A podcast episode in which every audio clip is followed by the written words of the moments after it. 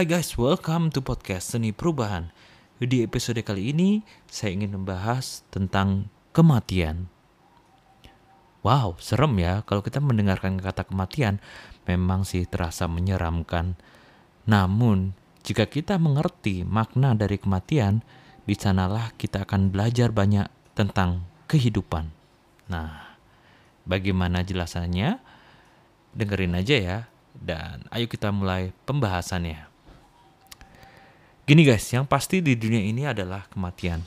Bagaimanapun kita tidak bisa menghindarinya, bukan? Yang menjadi misteri itu selalu kapan kita ini dipanggil sama yang di atas.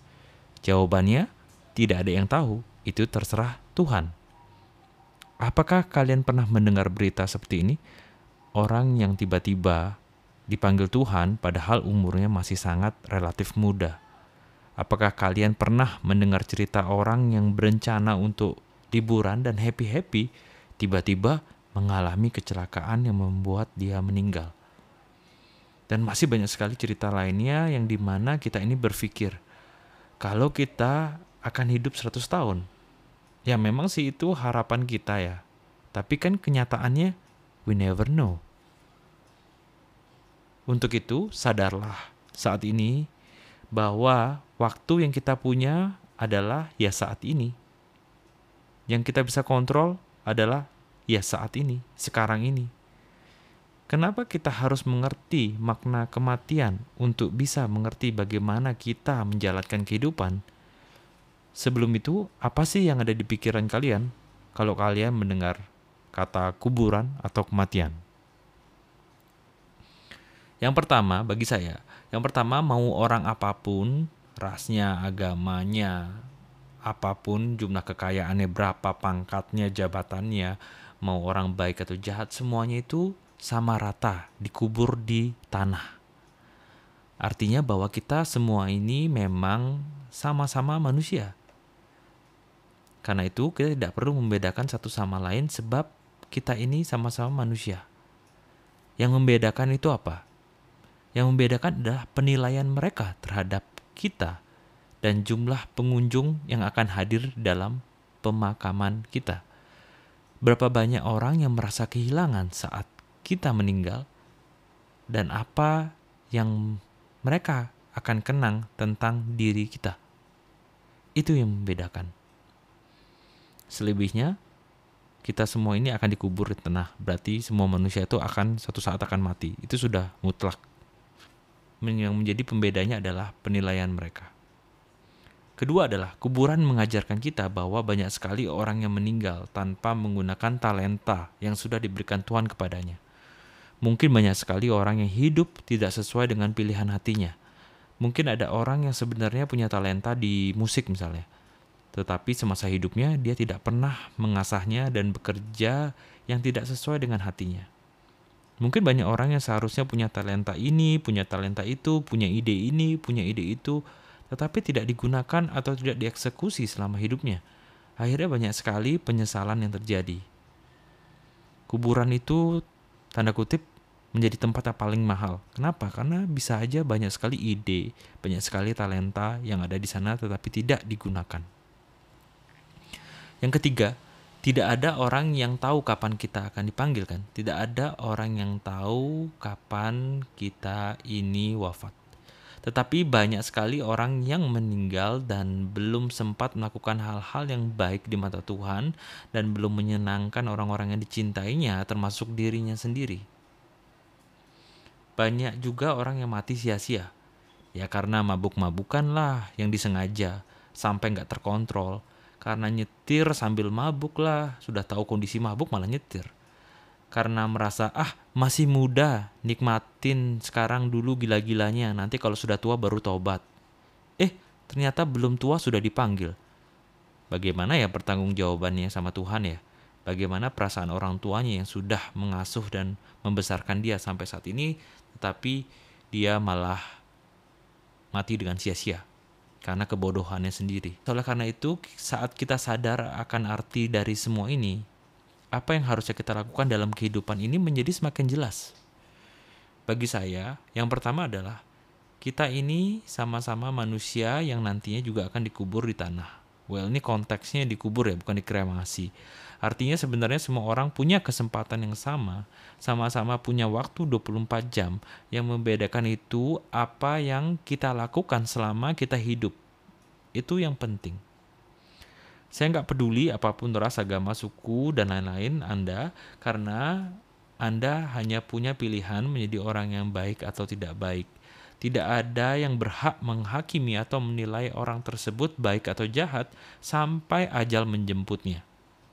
Kalau Anda memang orang yang baik, suka menolong banyak orang, kehidupannya berdampak buat banyak orang, sudah pasti akan banyak tangisan yang tak tahankan lagi dari banyak orang saat Anda meninggal.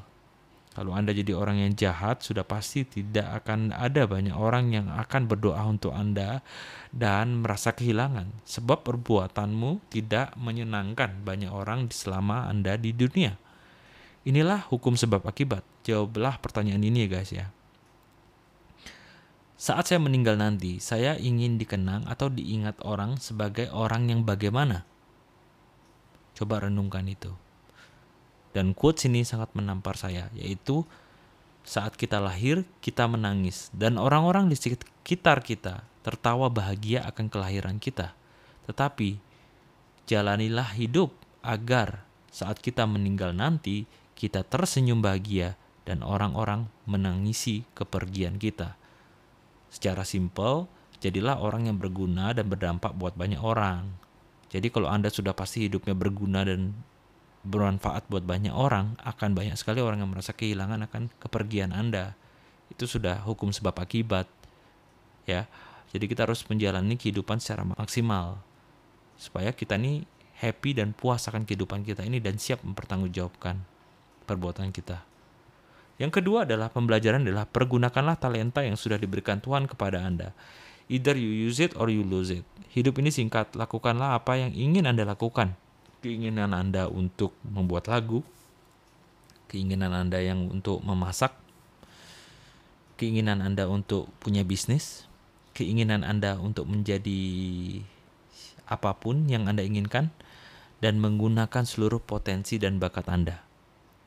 Anda mungkin bisa berenung hal apa sih yang ingin saya lakukan, bahkan jika saya harus membayar pun, saya akan tetap melakukan kegiatan tersebut. Atau hal apa yang saat Anda melakukannya, waktu terasa begitu cepat, bahkan Anda sampai lupa makan dan bisa nggak tidur. Menemukan passion Anda tentu harus dengan melakukan banyak hal. Mungkin Anda juga bisa bertanya ke teman-teman keluarga Anda, tetapi yang terpenting adalah self-awareness. Kenali diri Anda sendiri. Apa yang ingin Anda lakukan, lakukanlah. Putuskanlah supaya tidak ada penyesalan. Banyak orang yang menyesal. Ah seharusnya saya dulu coba buat lagu coba nulis coba buat YouTube. Sekarang sudah tua sudah terlambat sepertinya. Dan akhirnya nyesel. Jangan ada penyesalan guys. Kita hidup harus sukses dan fulfill. Kepuasan batin tuh ada. Jadinya bahagia. Apa yang membuat anda tuh batinnya merasa puas gitu ada kepuasan batin gitu entah kalian melakukan social charity entah kalian melakukan social activity, entah kalian melakukan hobi yang yang sangat kalian sukai, entah uh, keputusan yang kalian ingin ambil menjadi apa, menjadi dokter kah, menjadi pilot kah, semua yang berasal dari dalam hati Anda. Itu sangat penting. Karena itu yang penting bagi Anda kan. Yang ketiga adalah kita hanya hidup di waktu yang sekarang, jadi jangan menunda-nunda untuk menjadi orang baik. Melakukan hal yang baik dan menjadi orang yang baik itu adalah kebiasaan. Itu adalah investasi kita untuk amal kita. Itu adalah celengan untuk kita bisa masuk surga. Sebab kita semua sudah tahu dan setuju ya bahwa kita nggak tahu loh kapan kita selesai di dunia ini, kapan waktu kita ini berakhir. Jadi segeralah menabung amal kebaikan untuk diri kita sendiri. Kapan pun kita dipanggil Tuhan, kita siap mempertanggungjawabkan apa yang kita lakukan semasa hidup kita kita harus siap kapan pun kita dipanggil selama kita ini sudah hidup sesuai dengan apa yang baik di mata Tuhan. Kita menjalankan perintahnya dan kita juga takut akan Tuhan sehingga kita dari muda sudah nggak macam-macam apalagi melakukan hal-hal yang kriminal. Karena kita nggak tahu kan kapan kita dipanggil, karena itu juga kita harus sesegera mungkin mewujudkan apa yang kita mimpikan dalam hidup. Jadi jangan males, jangan nunda-nunda, mulai saja. Lakukan yang terbaik semaksimal mungkin. Seperti contohnya guys. Saya ingin nanti mau menulis hal-hal yang positif ah. Tapi nanti kalau sudah sukses atau tua, saya baru mau mulai podcast atau YouTube nanti kalau saya sudah sukses ada kalau saya sudah sukses atau saya sudah tua lah gitu. Lah terus timbul pertanyaan dalam diri saya, lah kalau saya belum tua sudah keburu dipanggil gimana?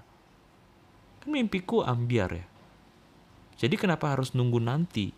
Jika bisa dilakukan sekarang sambil kita dalam perjalanan menuju mimpi kita, nanti pasti akan punya lebih banyak waktu lagi. Tapi tanpa disadari tulisan saya sudah banyak sekali jumlahnya yang harapannya tentu ingin berdampak buat banyak orang agar kita selalu menjadi pribadi yang lebih baik lagi. Saya juga nggak perlu menunggu nanti membuat podcast. Kalau udah tua, udah lebih sukses lagi, baru saya mulai podcast. Ya, kalau nanti, kalau waktu nanti itu nggak ada gimana? Kalau saya udah keburu dipanggil gimana? Belum lagi energi kita kalau sudah tua kan beda dengan energi muda. Kenapa harus menunggu? Jadi harus sesegera mungkin. Terakhir kemarin saya sempat ketemu juga sama temen bapak temen oke. Okay. yang terakhir guys ini sangat powerful karena baru kejadiannya kemarin kemarin lusa ya. Kemarin saya sempat ketemu temen saya yang bapaknya meninggal. Dia bilang ke saya kamu kan keluarga yang masih lengkap. Jangan menunggu untuk berbakti dan membuat mereka bahagia ya kalau sudah nggak ada, kita nggak akan sempat berbakti dan membahagiakan mereka lagi kan? Luangkanlah quality time sama mereka dan create moments yang indah.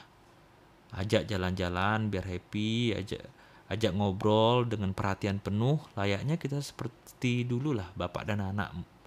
Momen-momen yang kayak dulu kita ya yang ngomong aja sebagai bapak dan anak. Ngobrol aja, momen yang spesial justru bukan dari hari yang spesial. Contohnya kayak misalnya tahun baru kita baru datang ke rumahnya. Itu sudah pasti hal yang biasa dan wajib lah, sudah biasa gitu. Sudah sudah di expect, ketahuan gitu. Tapi justru saat hari biasa kita menjadikan hari yang biasa itu menjadi spesial.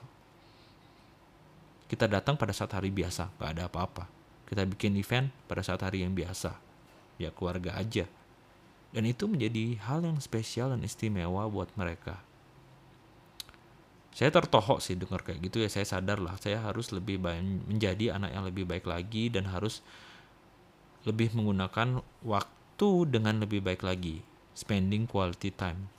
Karena mereka adalah orang-orang yang kita cintai. Dan selama masa kita hidup, kita nggak pernah tahu kapan kita dipanggil. Jadi kita harus membahagiakan mereka sebanyak mungkin by creating moments. Dia juga pernah bilang gini, oh tapi kan kan saya bilang, oh tapi kan kita setiap hari bekerja, kita sering ketemu bareng. Terus dia bilang, beda kalau vibe-nya bekerja sama vibe-nya kita bener-bener kayak gimana ya, kayak ngomong heart to heart di luar kerjaan, ngomong bercanda, ketawa terus kayak makan bareng keluarga happy happy semuanya ketawa. Itu membuat momen mereka tuh lebih berarti di sana. Itu aja sih guys pembelajaran saya soal kematian. Makanya saya harap kita semua bisa belajar dari apa yang saya sampaikan ini supaya kita bisa menjadi pribadi yang lebih baik lagi dan nggak ada penyesalan di kemudian hari Jangan menunda jadi orang yang baik. Jadilah orang yang baik saat ini. Janganlah menunda untuk menggunakan talenta kalian ataupun apa pun yang Anda inginkan. Lakukanlah sekarang. Dan dan terakhir adalah saat kita mengerti soal kematian, maka kita belajar banyak soal kehidupan. Jangan sia-siakan kehidupan Anda. Lakukanlah apa yang matters buat Anda, apa yang terpenting buat kehidupan Anda? Apa yang memberikan Anda kepuasan batin dan apa yang membahagiakan Anda?